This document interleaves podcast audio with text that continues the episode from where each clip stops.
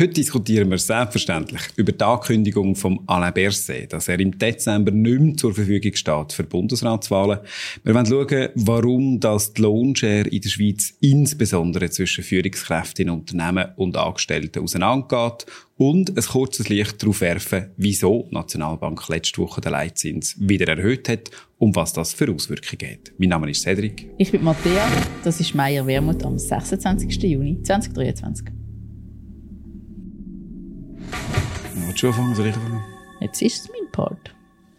So, letzten hm. Mittwoch hat Alain Berset angekündigt, dass er sich nicht mehr zur Verfügung stellen für eine vierte Legislaturperiode als Bundesrat. Nach zwölf Jahren pausenlosem Einsatz, hm. kann man sagen, für die soziale Schweiz ist Schluss im Dezember. Er hat es uns ja ein paar Tage vorher gesagt. Was ist er dort durch den Kopf?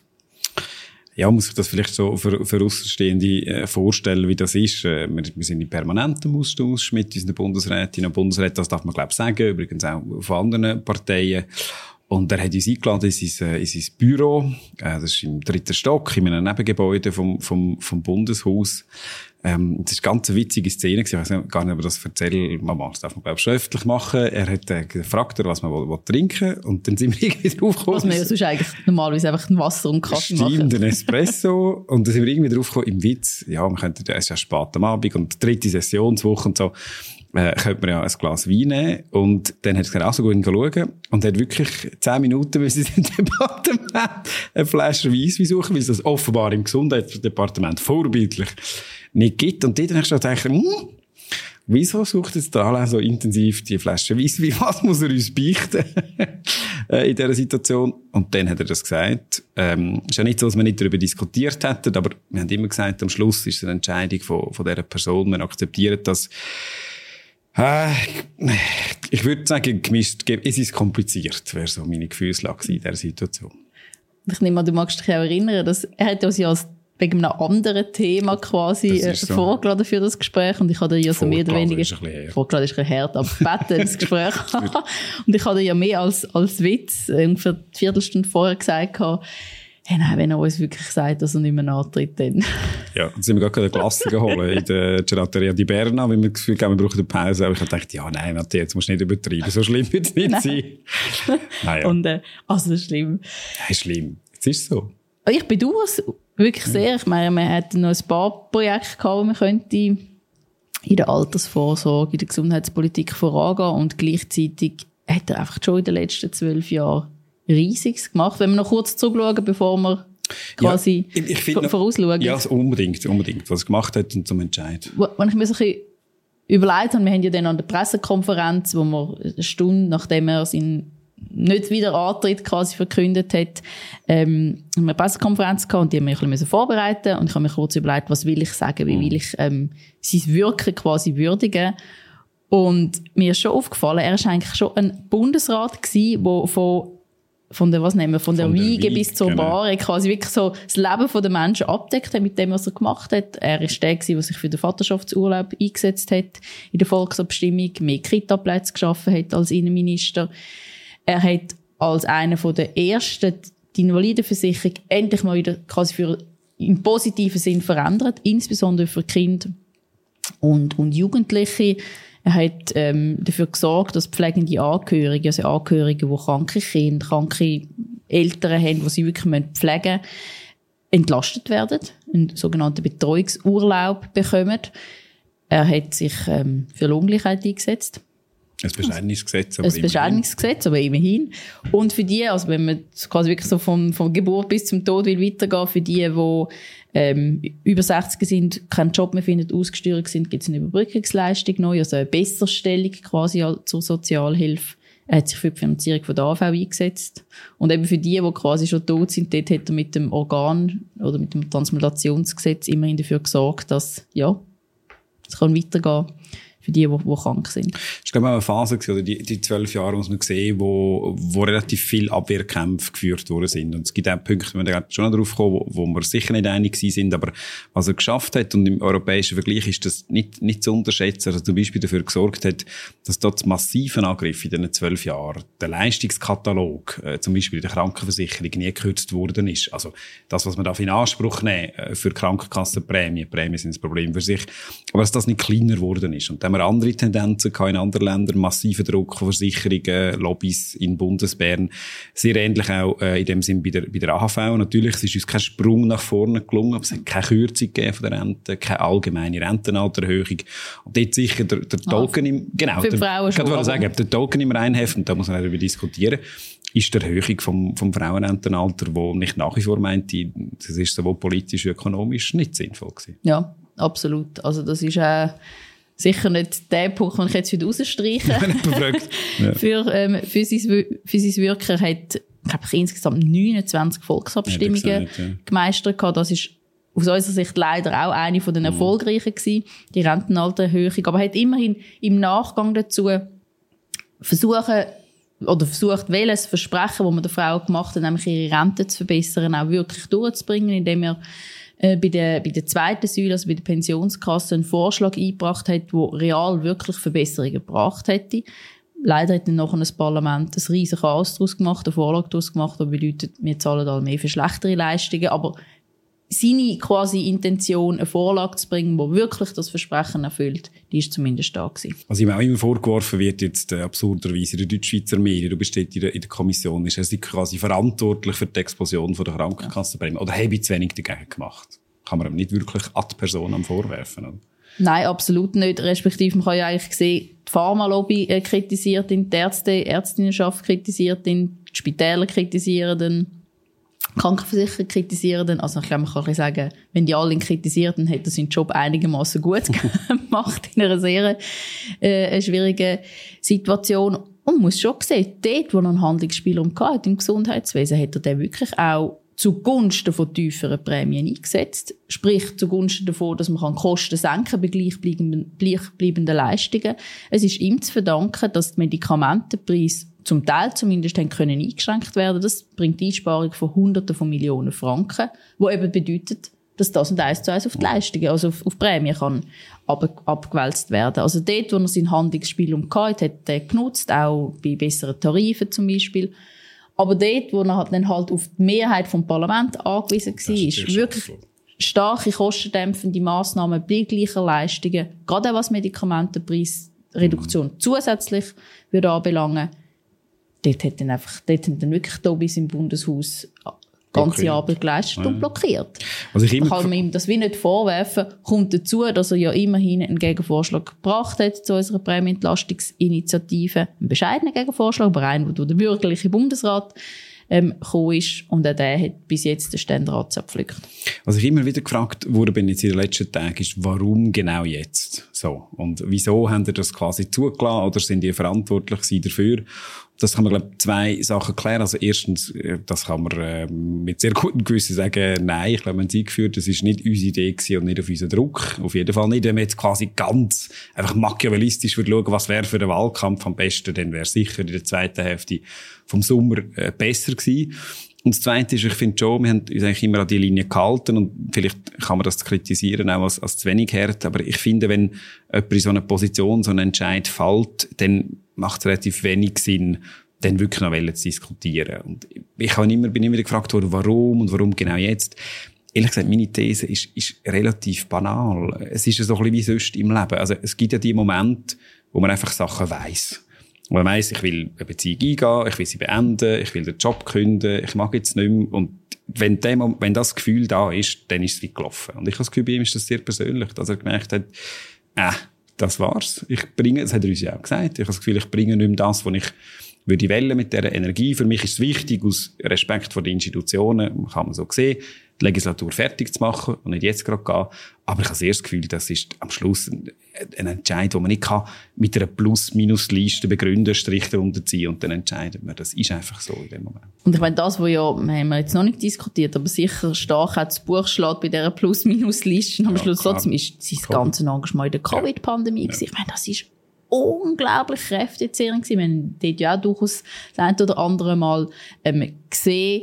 Ich meine, das ist einfach drei Jahre eine riesige Belastung gewesen, oder zumindest zwei Jahre davor wirklich eine grosse Belastung. Und was er dort alles geleistet hat, für die Schwächsten zu schützen, die ganze Bevölkerung zu schützen mit einem guten Impfstoff, den er rechtzeitig beschafft hat und gleichzeitig auch noch wirtschaftliche Leistungen durchzubringen. Das ist schon gigantisch gewesen. Also ich bin wirklich unglaublich froh, dass wir auf seine Arbeit in dieser Zeit können zählen können und ist dann nicht jemand anders Gesundheitsminister ja, in, dem, in dem Bundesrat. Und was ich, ihm, Angst was ich ihm auch sehr hoch anrechne, ist schon, dass er auf Ende Legislatur geht. Also die, ich finde, in den letzten Jahren hat sich schon so ein bisschen eingebürgert, dass die vorzeitigen Rücktritte von Bundesräten ohne Not, also ohne irgendwelche persönlichen wirklich, ähm, Gründe, einfach aus rein strategischen Überlegungen, was nützt meiner Partei am meisten, das hat schon ein bisschen zugehalten und ich finde das schon nicht nur gut. Und er sagt jetzt klar, ich gehe auf Ende der Legislatur, auf Ende Gesamterneuerungswahlen. Das ist ja, wirklich, du mein, siehst es ein bisschen anders. Mein Nervenkostüm ist eigentlich etwas anderes. Okay. Also nicht, dass ich Angst habe um, um das. Nein, selbstverständlich ist das institutionell völlig korrekt. Ich kann mich erinnern, jetzt weiss ich gar nicht, ist das letzte, bei der letzten Wahl oder vorletzten Wahl gewesen, wo der Freisinn sehr bewusst seine Bundesräte vorher, noch ausgewechselt hat, aus Angst, den Sitz zu verlieren. So. Und es ist jetzt nicht so, dass ich wirklich grosse Angst hätte, aber es ist schon einmal einfach eine Schippe drauf auf die Bedeutung von dem, von dem Wahlkampf, von dem Herbst, wo man das Gefühl hat, äh, wo man das Gefühl hat, also ich glaube, man kann das ja ehrlich sagen, wir haben das Gefühl gehabt, nach dieser Sommersession haben wir ein paar Tage Ruhe, Ruhe wird endlich mal ein bisschen ruhiger, jetzt kommt der Rücktritt, dann denke ich, okay, nach den Wahlen, jetzt wissen wir, nach den eigenen Wahlen kommt auch keine Ruhe, ich habe die Bundesratswahlen, so. Aber einverstanden, du hast natürlich institutionell völlig recht, wo man eigentlich, womit wir eigentlich beim Punkt sind, wie geht es jetzt weiter und was darf man, wer darf kandidieren, wer nicht. Genau, wir haben ja im Gegensatz zum äh, Rücktritt bei der Simonetta Sommaruga, der sehr plötzlich kam, sehr unerwartet, wo wir fünf Wochen Zeit hatten zwischen der Rücktrittsankündigung und der Wahl, haben wir jetzt mehr als fünf Monate Zeit, die Wahlen werden in sechs Monaten sein. Das heisst, wir haben wirklich alle Zeit der Welt, kann man quasi ähm, sagen, uns jetzt auch in den nächsten vier Monaten mal um die Inhalte zu kümmern, in der, wo im Wahlkampf im Zentrum sollte stehen, welche Schweiz wir ähm, wählen und nicht, wer jetzt den Bundesratssitz ähm, bekommt und wer jetzt kandidiert. Und das heisst, wir nehmen uns die Zeit auch. Es wird, die Fraktion wird ähm, im September quasi den Prozess, im voraussichtlich im September den Prozess entscheiden von Kandidaturfrist, ob's, wenn ja, welche Kriterien es gibt. Die Ausgangslage ist schon ganz eine andere, oder? Bei der Simonetta war es für mich, für uns völlig klar gewesen, dass wir Gefahr laufen, dass es noch zwei Frauen im Bundesrat gibt. Ähm, wir haben erst neun Bundesrätinnen gehabt, überhaupt in der Geschichte von der Schweiz. Wir haben was eineinhalb Jahre mal gehabt, wo es eine Frauenmehrheit gehabt. Also ist für uns als Gleichstellungspartei völlig undenkbar gewesen, dass wir nicht mit einer Frau kommen. Das haben wir ja dort auch gesagt, wir sind durchaus auch kritisiert worden für das. Jetzt finde ich, ist die Ausgangslage wirklich eine andere. Es ist noch unklar, ob es noch andere Vakanzen wird geben im Bundesrat. Ja, ja. Sollen sich alle die Überlegungen machen, ob sie kandidieren oder die Diskussion nicht. Ist auch schon von der S P. Genau, das, wenn wir so schnell drauf gehen, die Diskussion ist auch schon voll aufgegangen. Wir haben ja schon mehrere Parlamentarierinnen und Parlamentarier, das dürfen sie auch, äh, die sich klar positioniert haben. Tamara Funiciello hat gesagt, es können auch zwei Frauen sein. Ich glaube, Franziska Roth hat gesagt, das können für sich äh, nicht in Frage, Nationalrätin aus Solothurn. Und äh, das, ich bevorzuge auch ehrlich gesagt den Weg. Oder das ist das Unschöne gewesen im Dezember, dass man das so schnell hat müssen durchjassen und eigentlich ist die Besetzung von einem Bundesratsjob mitunter fast das Wichtigste, was wir machen in einer Legislatur. Und eigentlich ist es von Vorteil, dass man, dass man die Zeit hat, auch wenn es jetzt ein bisschen anstrengend ist. Und auch wenn wir, völlig klar, also nicht falsch verstehen. Ich meine, Simonetta war in einer völlig speziellen, familiären Situation gewesen, wissen wir alle, absolut verständlich, dass in dem Moment passiert ist. Aber in dem Sinn, das bevorzuge ich hoffe gleich, aber es ist so ein bisschen meine Sorge, dass wir jetzt in dem Wahlkampf nicht nur einfach so People-Geschichten ja. und, und, und Porträts haben, wie jemand in der Badewanne sitzt. Das gehört auch dazu, alles verstanden. Aber am Ende ist ja der Entscheid von der Wahl zuerst einmal ein inhaltlicher. In welche Richtung soll das Land gehen? Und dann schauen wir, wer kann die Anliegen vertreten im Bundesrat. Und das sind ja wie zwei Schritte. Absolut, oder? Ich glaube wirklich so, ich fände es extrem wichtig, dass in den nächsten vier Monaten die Inhalte im Zentrum stehen. Wir haben nachher immer noch zwischen zweiundzwanzigsten Oktober und Anfang Dezember fast zwei Monate Zeit. So lange dauert.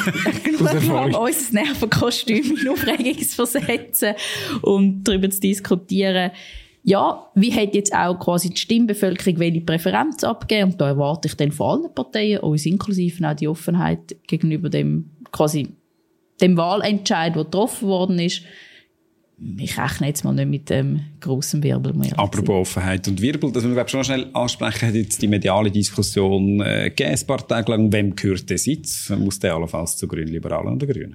Da kann man einfach wirklich sagen, oder wenn sich zwei linke Parteien um einen ähm, Sitz streiten, dann freut das jemand. Die Bürgerlichen, mhm. die nicht vorwärts machen wollen, im Klimaschutz, nicht vorwärts machen in der Gleichstellung, sich nicht ums Portemonnaie von den, von den Menschen kümmern. Und das sind ja alles Anliegen, wo die Grünen und wir mehr oder weniger deckungsgleich sind. Von dem her verstehe ich und unterstütze ich die Forderung der Grünen absolut, die fortschrittlichen Kräfte im Bundesrat zu stärken. Die müssen gestärkt werden. Wir haben heute ein Problem mit der F D P S V P Mehrheit. Nicht aus einem Aus einer mathematischen Überlegung, dass die übervertreten sind, das sind sie auch, wenn man den Volkswillen anschaut, sondern aus einer inhaltlichen Überlegung, ja. weil sie in wichtigen Fragen unser Land, unsere soziale Schweiz blockieren. Und das muss geändert werden, aber das können wir nur zusammen mit den Grünen machen. Genau, ich glaube, das sehen wir ja dann auch, also ehrlicherweise, die grünliberale Diskussion finde ich noch ein bisschen anders ist. Und die jüngere Partei, die ist extrem nah am Freisinn und der Freisinn ist eh schon übertreten. Die Grünen sehe ich inhaltlich genau gleich. Ich kann mir am Schluss nicht vorstellen, dass wir uns ernsthaft, merci, um einen äh, Bundesratssitz wirklich würden streiten. Das, äh, das wäre, ich glaube, wirklich der, der Wunschtraum von F D P, S V P, dass die Wahlen um, um das gehen. Wir müssen ehrlicherweise auch sagen, es wird jetzt auch medial extrem aufgehypt. Also wir haben sehr gute Zusammenarbeitsbeziehungen mit der grünen Spitze, um das nochmal zu betonen. Das ist nicht einfach fake. Wir reichen jetzt dann bald hoffentlich mal unsere gemeinsame Klimainitiative ein. Dort haben wir uns auch in einer Phase, wo, wir, wo es schwierig war, weil beide etwas machen wollten, mhm. geeinigt. Das spricht für, für, für Qualität. Und ich gehe davon aus, auch diese Suppe wird dann nicht so heiß gegessen, wie sie jetzt gekocht wird. Apropos heiß, heißer Lohnherbst, wenn wir zum zweiten Thema. Das ist jetzt mal eine, eine Überleitung. Wahnsinn, Wahnsinn. Wahnsinn. Was kommt jetzt?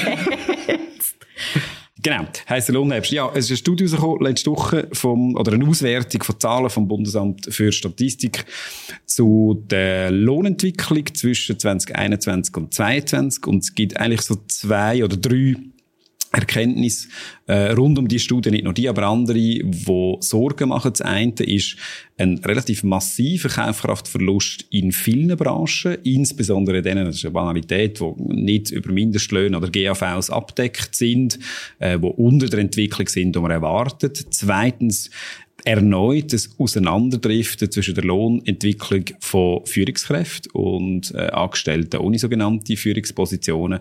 Und drittens auch ein Auseinanderdriften von Löhnen von Akademikerinnen und Akademikern, die besser mithalten und Löhne äh, in handwerklichen Berufen. Und alle drei Entwicklungen sind äh, so nicht wünschenswert. Also Löhne in handwerklichen Berufen, aber vor allem auch Löhne in in Berufen, wo die Leute einfach eine Lehre gemacht haben. Oder? Und genau, exakt. So wie eine zusätzliche Abwertung von, von dieser Lehre, die ich wirklich sehr... sehr schwierig finde. Ja, vielleicht, wie, wie kommt es dazu, oder? Dass, man kann eigentlich vereinfacht sagen, die Lohnentwicklung oder der Lohnanstieg hat einfach nicht Schritt gehalten mit der Teuerung. Ja. Und wenn die ähm, Teuerung höher ist als der Lohnanstieg, dann ist es am Schluss ein Reallohnverlust. Es wird meistens so in Prozent ausgeführt. Das, was aber eigentlich interessant ist, ist, was bedeutet der Reallohnverlust? Reale Franken. Und das sind mehrere tausend Franken, die jemand mit einem normalen Einkommen, sechstausend, sechstausendfünfhundert Franken im Monat, flöten geht. Also ein Reallohnverlust von mehreren tausend Franken im Jahr. Das bedeutet am Schluss, dass neben vielleicht Sommerferien nicht mehr drin liegen oder ähm, äh, eine weitere Anschaffung von einem neuen Velo oder was weiß ich, man gerade braucht, nicht mehr drin liegt. Nicht, weil man weniger schafft oder weniger leistet, sondern einfach, weil der Lohn nicht mehr fürs Gleiche langt. Und das ist jetzt, glaube ich, eine Entwicklung, wo man schon muss darauf hinweisen muss, ohne äh, panisch zu werden. Aber wir sind eigentlich erst am Anfang wahrscheinlich ja. vor, einer, vor, einer, vor einer Spirale. So die, die durchschnittliche, die normal gemessene Inflation, die ist nicht mehr ganz so hoch. Aber sie, das heisst nicht, dass die Inflation tief ist, dass die Preise nicht steigen. Sie steigen weiterhin. Aber das vor allem dürfte einschenken im, im Herbst, das ist die Krankenkassenprämie. Wir wissen noch nicht genau, wie hoch. Genau, das kommt ja noch dazu. Genau, genau. Und Mieten, die wir wissen, da kommen wir nachher noch kurz darauf zurück. Und das in einem Kontext von, von stagnierenden oder äh, schwierigen Löhn, äh, Lohnentwicklungen, das führt einfach zu einem, zu einem massiven Druck auf die Haushaltsbudgets. Und das ist extrem gefährlich. Und das ist nicht einfach ein einmaliges, einjähriges Phänomen, nee. sondern es ist jetzt der dritte Reallohnverlust in Folge von einem Jahr. Also wir haben jetzt drei Jahre in Folge ähm, die Realsituation gehabt, dass die Leute zwar genau gleich viel bezahlt arbeiten wie vorher, aber am Ende des Monats einfach massiv viel weniger Geld im Portemonnaie haben, weg der Teuerung, aber eben auch zusätzlich Krankenkassenprämie, Mieten, die steigen. Und ja, am Schluss ist das, das, was die Wirtschaft schwächt. Wenn wir sehen, dass sechzig Prozent von unserer Wirtschaftsleistung der private Konsum ausmacht. Das ist eben der, der Kinobesuch am Sonntag, am Samstagabend, das sind die geplanten Ferien, das ist, wenn man mal vielleicht mit Kollegen ins Resti will gehen, gehen essen. Und wenn das für viele Leute nicht mehr drin liegt, da reden wir nicht mehr von den Armutsbetroffenen, für die ist das noch gar nicht hineingelegen, sondern für auch den sogenannten Mittelstand nicht mehr drin liegt oder sehr viel eingeschränkter drin liegt, dann gefährdet das den Arbeitsplatz. Und das schwächt unsere Wirtschaft. Ich finde, noch zwei äh, Bemerkungen sind, sind wichtig. Das eine ist eben das Auseinanderdriften von den Löhnen von Leuten mit akademischer Ausbildung ja. und von Leuten mit einer, mit einer Lehre. Das finde ich für einen gesellschaftlichen Zusammenhalt extrem schwierig.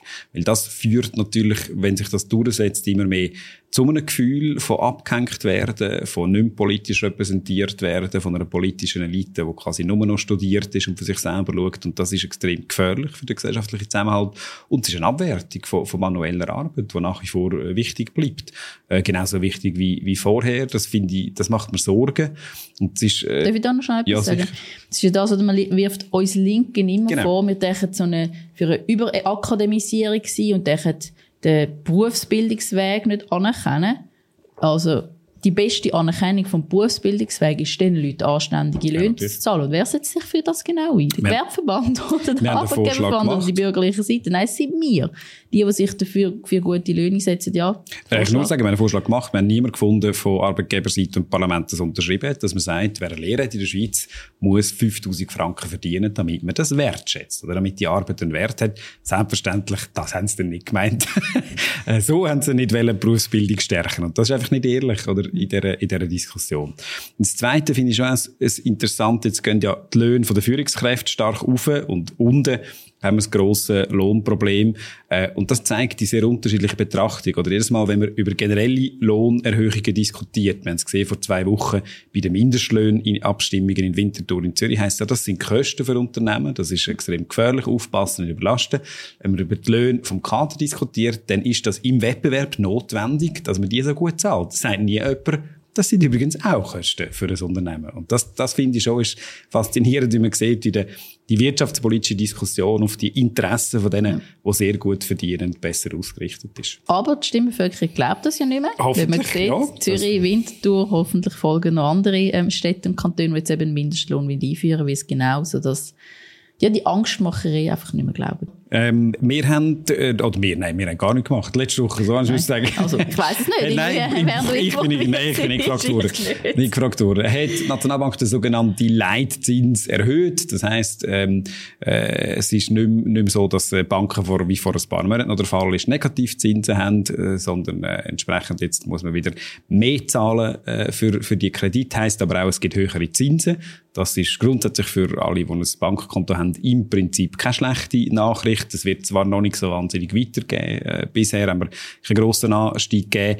Aber es stellt auch Fragen, ähm, weil insbesondere die Nationalbank von einer sehr hohen Inflationsentwicklung ausgeht. Das machen andere nicht. Und die Gefahr ist schon, dass sie jetzt vor allem mit der Ankündigung, dass es noch weitergehen soll, mit den Zinserhöhungen, äh, ein bisschen überreagiert. Wir haben jetzt schon, äh, du schaust... Ja, nein, ich glaube, vielleicht muss man kurz erklären, warum, also wie... Ah. wie Teuerung und Zinsentwicklung zusammenhängt. Also die Nationalbank versucht ja die erwartete Teuerung, genau.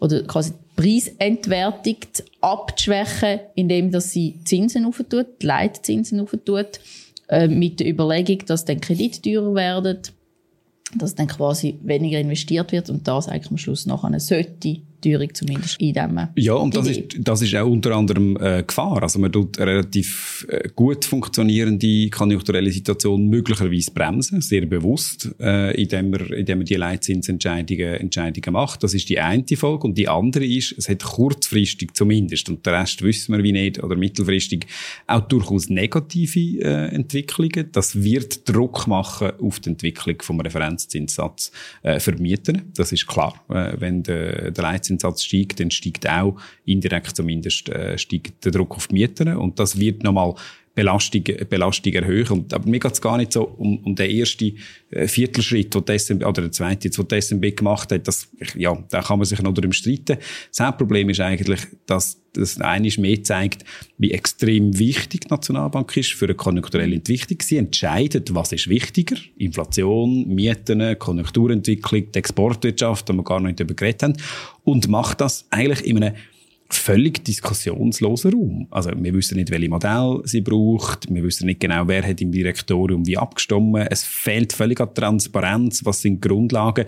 Und es gibt keine reale Diskussion. Und man hat eigentlich die Nationalbank wie rausgenommen aus der politischen Debatte, obwohl der Entscheid sehr politische Auswirkungen hat. Man kann, glaube ich, schon sagen, der, der Chef der Nationalbank, der, der Thomas Jordan, ist mitunter einer der wichtigsten ja. ähm, Männer in dem Land, sicher einer der unbekanntesten, wichtigsten ähm, Figuren in dem Land, wo eine riesige Entscheidung gemacht haben. Du bist in der Wirtschaftskommission. Ja. Steht der Euler Amix äh, redend Antwort auf so Fragen? Also sagen wir so, er kommt die Kommission, aber es ist nicht sehr substanziell. Also die Nationalbank, der stellt sich ganz klar auf den Standpunkt, ich muss mich gegenüber niemandem rechtfertigen. Und wenn er dann so lapidar in der Samstagsrunde sagt, ja, es ist mehr oder weniger leid für die Mieterinnen und Mieter, aber ähm, das Mietgesetz so erlaubt halt den Vermieter ähm, höhere Zinsen quasi auf, oder höhere Referenzzinsen auf Mieter abzuschlagen, ja, dann schaffen wir daran, an der Transparenz von der Nationalbank, übrigens auch, was äh, ihre Politik äh, angeht bezüglich Investitionen, dass man nicht äh, weiterhin darf in, in äh, klimaschädliche äh, Produkte investieren. Heute ist das leider so. Die Nationalbank sagt auch, dort ist unsere Sache, geht niemand etwas an. Im Gegensatz zu anderen äh, Nationalbanken in anderen ja. Ländern, die da schon sehr weit, viel weiter sind, die auch stärkere Regulierungen haben oder stärkere Vorschriften, Leitziele haben, wie sie die Klimafolgen, Klimapolitik auch einbeziehen sollen, ihre Entscheidungen, die ja auch völlig klar sind. Und wir haben diese Krise vor uns ähm, vom einundzwanzigsten Jahrhundert und das wird Folgen haben auch auf Entscheidungen. Die generell transparenter sind genau. Übrigens. Apropos Transparenz, kommen wir zu der Frage. Das ist gut. Warum macht eigentlich die F D P Listenverbindungen mit der S V P? Ich glaube, in beiden von unseren Kantonen. Das ist eine gute Frage. Gerade in Zürich haben sie eine Listenverbindung angekündigt, ganz knapp so, aber sie möchten es auch nicht. Obwohl die F D P gesagt hat, ja, die S V P geht zum Teil schon über die Schmerzgrenze hinaus. Aber ihnen ist trotzdem noch wichtiger, dass die S V P den Sitz macht und nicht mehr Linke. Es hat auch vieles aus über die Politik von der F D P. Wer bestimmt, wer in die Arena darf? Ja, das ist immer so eine Diskussion zwischen der Arena und den Parteien. Nein, die Arena-Redaktionsleitung nimmt sich das Recht aus und da hat sie grundsätzlich auch Recht, dass sie entscheidet, wer kommt. Es gibt manchmal Diskussionen, zum Beispiel bei Abstimmungssendungen, dürfen Parteien mehr mitreden, aber am Schluss ist die Redaktion von der Arena. Was hast du bei... Ah, ich muss schnell die Blumen wegnehmen, ich sehe nämlich Fragen nicht auf dem Tisch. Gut, hast du ChatGPT schon mal gebraucht und respektive für was und wie? Ehrlich gesagt, wirklich ähm, höchst selten. Ich glaube, wir haben mal irgendwie ausprobiert, so lustige Fragen, was die Antworten sind, was die S P anbelangt, aber wirklich mehr nur spielerisch und sonst nicht. Wer ist Matthias Meier? So in dem Stil.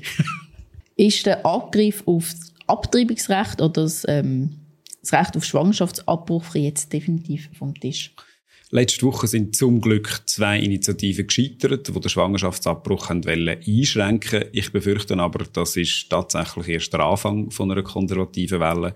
Die haben das jetzt einmal probiert, sie werden wiederkommen und der Backlash ist leider voll da. Wir werden uns mit allem, was wir haben, wehren dagegen. Millionen für die U-Boot-Suchaktion nach Milliardären, die einen tragischen Unfall hatten, ist das rechtfertigt? Vor allem die Ungleichbehandlung krass da. Millionen, die ausgegeben werden, zu Recht auch zu Menschen zu retten, Milliardäre. Und auf der anderen Seite lässt man erneut ein Flüchtlingsschiff mit hunderten Menschen an Bord einfach kentern. Dort ist jeder Franken zu viel. Das ist falsch. Was ist die nächste S P-Initiative? Ja, wir müssen jetzt noch Initiativen fertig sammeln, respektive zwei sind kurz vor der Einreichung. Einerseits für ein flächendeckendes Angebot an Kitas und andererseits für einen Klimafonds. Angekündigt haben wir schon, wir arbeiten daran, Finanzplatzinitiative, der Schweizer Finanzplatz soll endlich nur noch finanzieren, was Menschen und Umwelt hilft. So, das war jetzt einer der letzten von der Sommerferien, würde ich sagen, oder so dem klassischen Sinn. Kommt drauf an, wenn das die Sommerferien anfangen, je nach, je nach Kanton. Auf jeden Fall war es ähm, für heute. Schön, dass ihr dabei gewesen. Wenn ihr Fragen habt, Kommentare wie immer an meierwermuth punkt s b schweiz punkt c h oder hinterlasst einen Kommentar in der Kommentarspalte. Schön, dass ihr dabei gewesen. Wenn ihr einen schönen Sommer verbringen wollt, dann gibt es jetzt noch eins, den Podcast abonnieren. Das hilft für Sonne. Wir danken fürs Interesse und wir hören uns mit der speziellen Sendung auch im Sommer wieder.